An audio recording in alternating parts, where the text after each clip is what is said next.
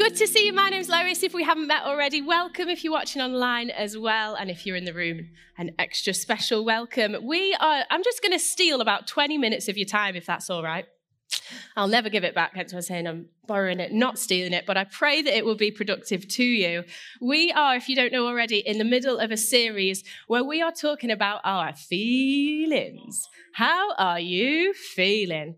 And we started a couple of weeks ago, and Adam kicked us off by letting us know the great news that Jesus had feelings too.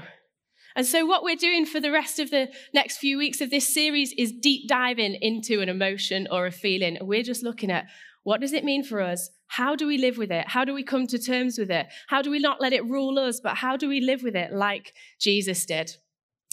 We've looked at a quote um, over the last few weeks, and there's a few words in it, and it's by a guy called Dan Allender. And to summarize it, he says, Emotions are the language of the soul. So essentially, all we're doing is asking ourselves the question what is your soul saying to you? Last week, Steve kicked us off talking about anger. And I don't know about you, but I was so glad to hear from Steve that it is very natural, very normal, and very human to feel anger sometimes.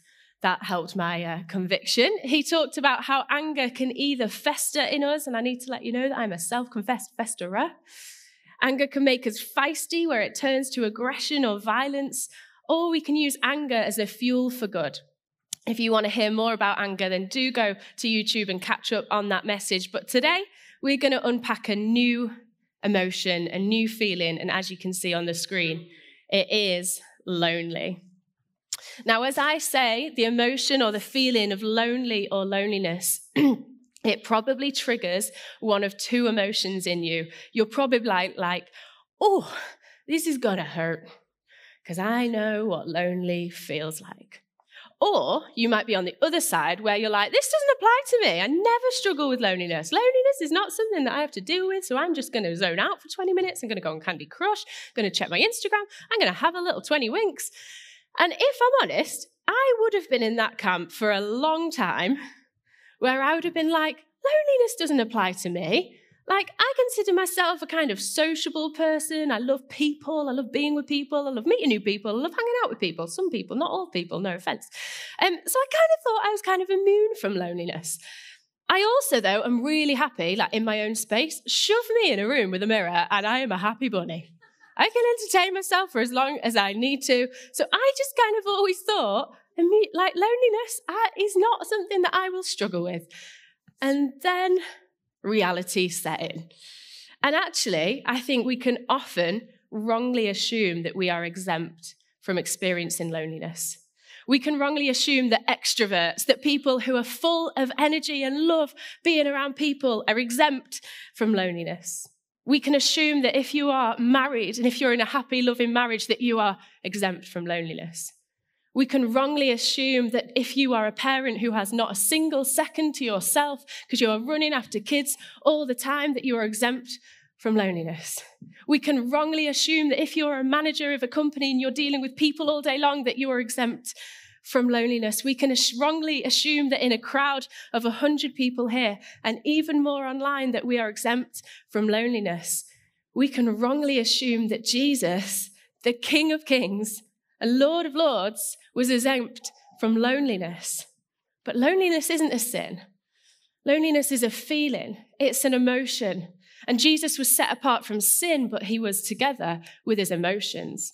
And actually, we see in the Bible a glimpse of when Jesus, when it looked like Jesus was experiencing loneliness. For him, it was on a cross in the last few seconds of his life. And he says the words, My God, my God, why have you forsaken me? In that moment, he is all alone on the cross, looking out at people who it looks like are against him, who are not on his side. And he's like, God, where are you?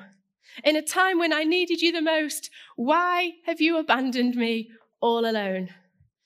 Not even Jesus was exempt from loneliness. You and I are not exempt from loneliness. It is so much more common than we realize. And so it's important that we talk about it, that we work through it, and that we learn all about it. It's actually been said that we are in the middle of a global loneliness crisis. So much so that back in 2018, our Prime Minister appointed a Minister of Loneliness that shows how big of a deal it is in our country and in this society, how big of a deal it is that the people that make decisions for this nation thought that a big decision that we needed to talk about was loneliness. And if the government think it, well, then the church needs to talk about it too. We need to be honest and open about the fact that sometimes we feel lonely. Sometimes loneliness hurts. And so today, what we're going to do is unpack what loneliness is, what it looks like, and be really honest about the fact that it's a lot more common than we think.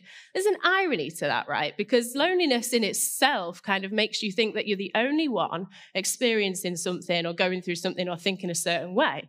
But if you take into consideration the fact that there is so many people that think they're the only one thinking a certain thing, then by its very nature, there's lots of people who actually have common ground and shared unity over the fact that they all think they're the only one thinking the same thing. So it's good that we establish the fact that we are together in this, that if you feel it, you are not alone. You might feel alone, but you are not alone in how you are feeling. We are going to look at what loneliness looks like because lonely and alone are two different things. Jesus often chose to be alone. Jesus often took himself off to be alone. We can take ourselves off to be alone. What we're looking at is dealing with lonely. So we want to identify what it sounds like and what it looks like. Loneliness might sound like you thinking or feeling or saying to yourself things like, No one understands me. No one around here gets me. Just feel like the odd one out. Loneliness might also sound like you saying something like, I can't go there. I can't go and do that. I've got no one to go with and I've got no one to do it with, so my answer's no. Loneliness might sound like you thinking, whenever I go there, I feel so alone and so awkward. Loneliness might sound like you thinking, no one makes an effort with me. No one comes and speaks to me. Loneliness might feel like you saying, I just wish I had someone to do that with or to go there with. Loneliness comes out in a whole raft of different ways. And to help us understand loneliness better, thankfully, researchers did their job and they've put loads and loads of years into researching what loneliness is. And they say that it can be categorized in three ways. There can be intimate loneliness, social loneliness, and collective loneliness.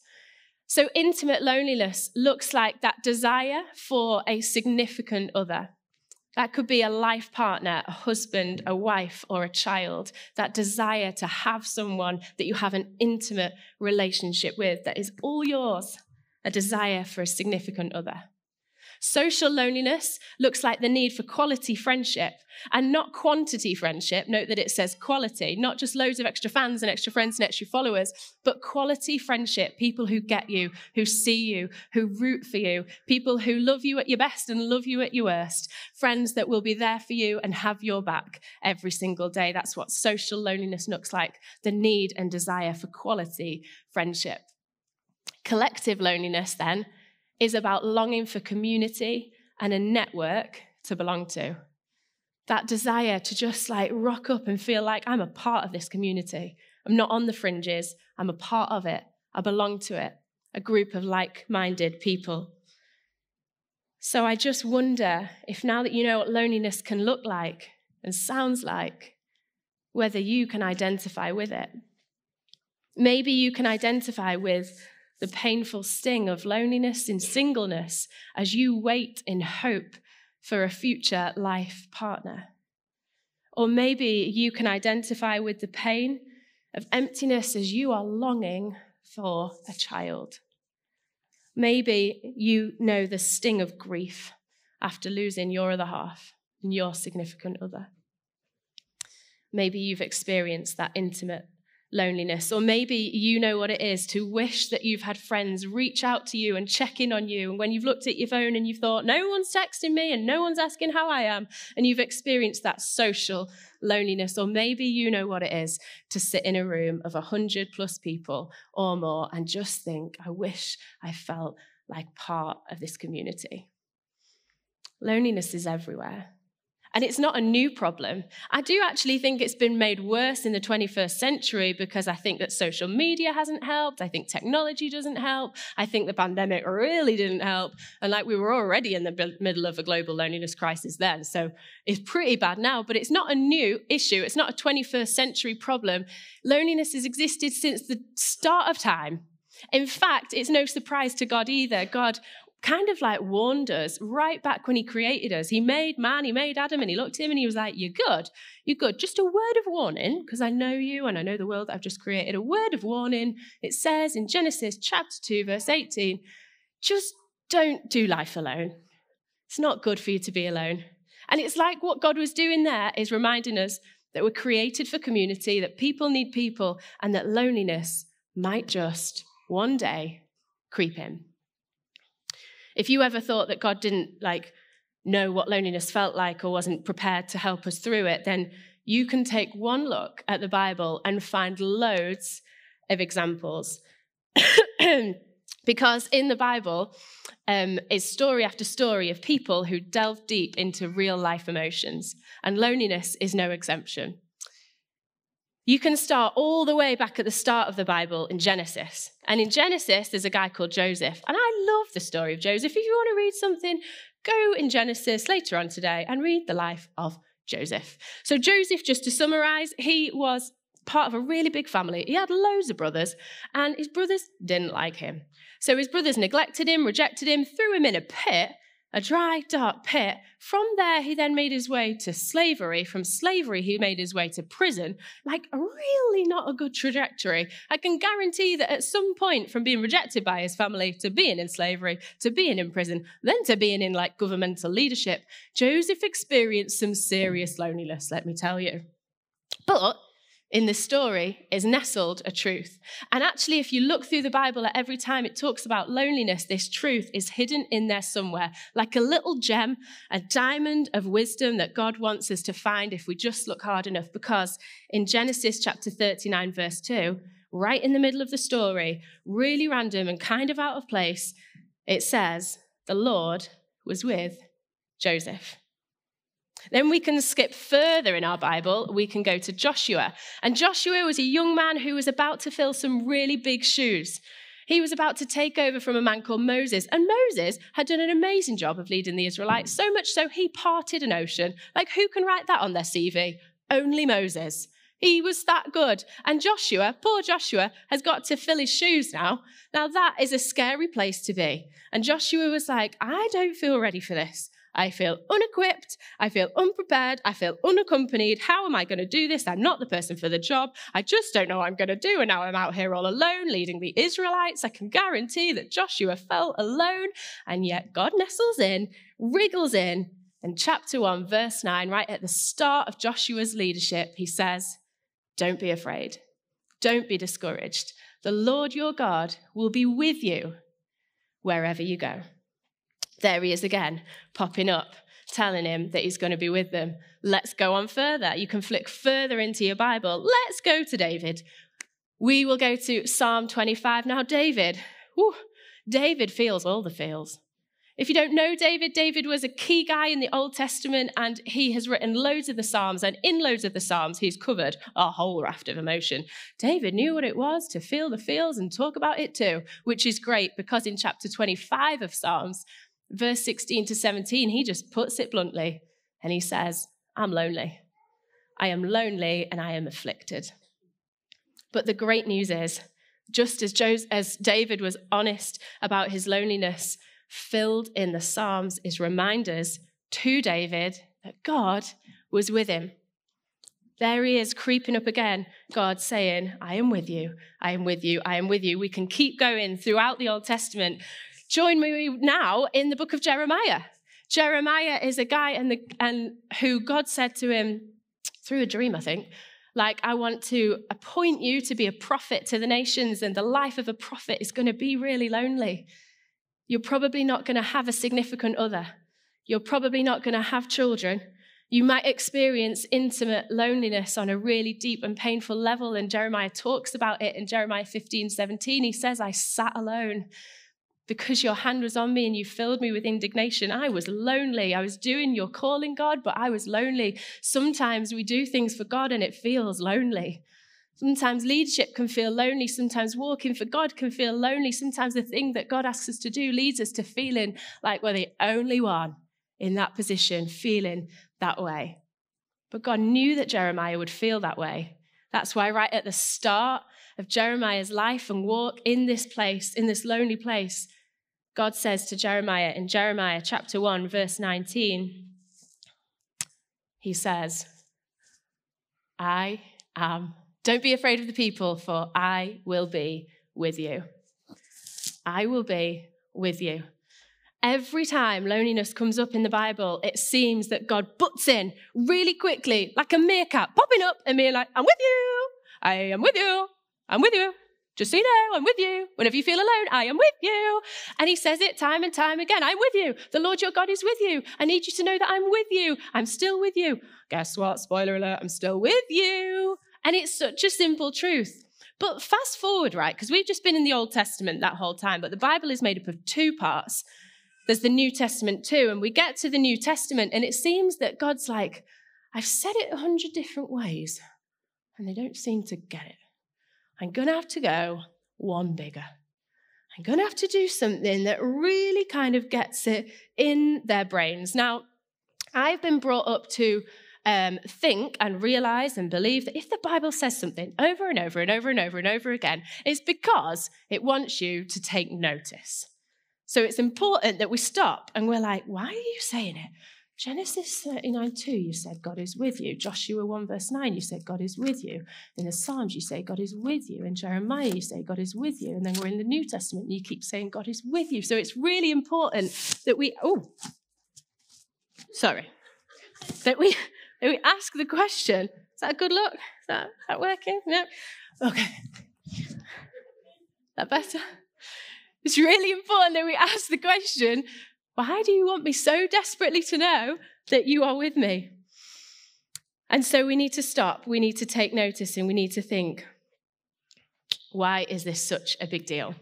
It's a big deal because when God realized that they're still not getting it, we're still not fully understanding that even when we're lonely and even when we feel brokenhearted and even when we feel alone from everyone, that God is with us, what he did was he went one better and he sent his son, Jesus.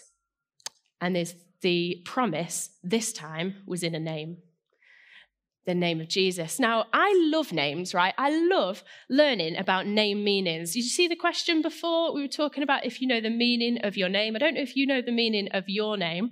Um, feel free to tell me after because I genuinely find it really interesting. I've done a bit of research this week into the meaning of my name. Now, Dad, I don't know if you knew this when you called me this name, but my name means better.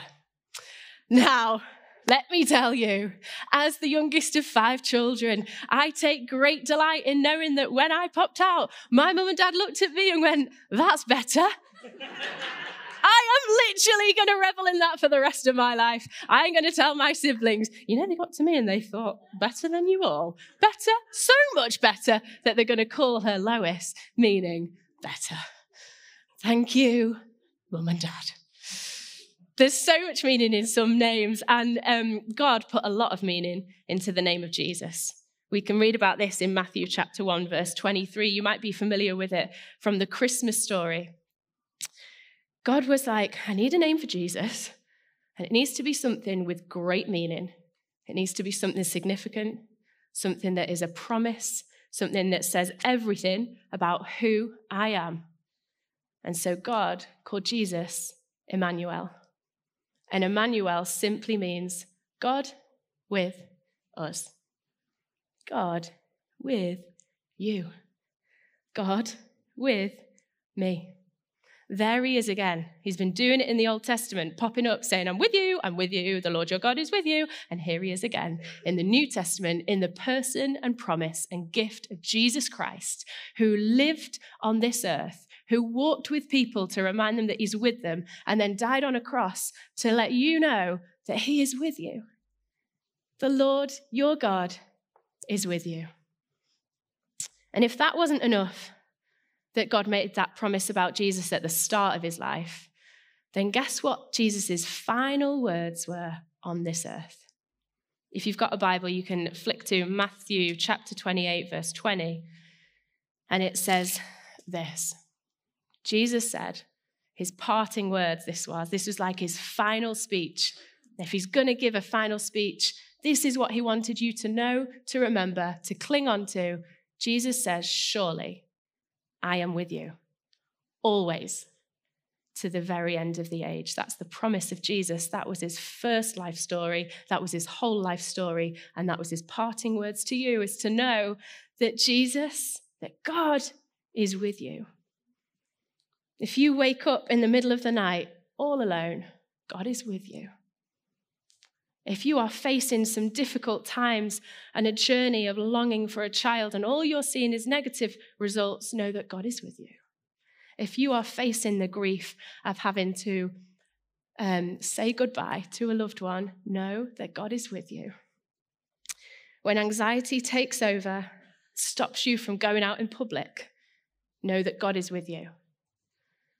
If you ever walk into here and think, I don't fit in, I don't know where to go, I don't know where to sit, I don't know who to talk to, I don't want to be here, know that God is with you. If you get dumped, know that God is with you. If you have to walk through divorce, know that God is with you. If you feel the pain of feeling like you are friendless, know that God is with you. As I was preparing for this message for like over the last couple of weeks, I had an entirely different message. And God did, it was still about loneliness, but it was about what we can do and where we can go and how we can position ourselves and X, Y, Z, practical things. And really annoyingly, he loves to do this. God woke me up on Friday morning really early, and I'm not a morning person. And he was like, Lois, bin it. Actually, don't bin it, save it. I'm actually going to come back to it in three weeks' time, and we're going to do loneliness part two. So do come back for that in three weeks. Um, but he was like, I need you to scrap it. I need you to take the you out of it. And I just need the people to know God is with them. And sometimes we can overcomplicate things. And I really feel bad that I've kind of shortchanged you because really all I've done is tell you like three words God with you. And if you want more, then come back in the next few weeks. But I promise you, that's all you need. Jesus is enough. We do need people. Being in life and community with people is great. But today, Jesus wants you to know He is enough. He is with you in your grief, in your loneliness, in the pain of your singleness, or your waiting season, or your friendless season, or in the place of feeling like you don't belong. God is with you. We're going to wrap up our service a little bit differently. Usually we stand and sing a song together. We are going to um, have a song, but what we're going to do is just meditate on some words. Because there's this been, been this song that I have been leaning on um, really in the last couple of weeks when I've been feeling lonely. And I'm someone who deals with um, like chronic nightmares. So often I have to wake up in the middle of the night and I have to remind myself, God is with me. And this is a song that I've just been singing over and over and over to remind my soul even if I'm alone, God is with me. So, what I'm going to invite you to do today is just stay seated. You might want to close your eyes. And you might just want to let the words of this song, this promise from the Bible, these are song lyrics that are just repeating words from the Bible and telling you that you never walk alone. And it's not the Liverpool song. That's next week's. You might just want to close your eyes, or you might just want to look at the screen and take in these words. Before we do, I'm just going to pray for you, and then I just encourage you to stay seated and reflect on that promise. Father, I thank you, God, that you come so close to us. God, there is no emotion we can feel, there is no feelings we can experience that you are afraid of, that you are ashamed of, that you turn away from. You move close to the brokenhearted. And God, I thank you that in our loneliness, you are right there with us. God, I pray for anyone who is experiencing that intimate, that social, or that collective loneliness. God, I pray that in this moment, as they listen to this song, your friendship, your peace, your love would flood them and would tell their soul, You are with them. Amen.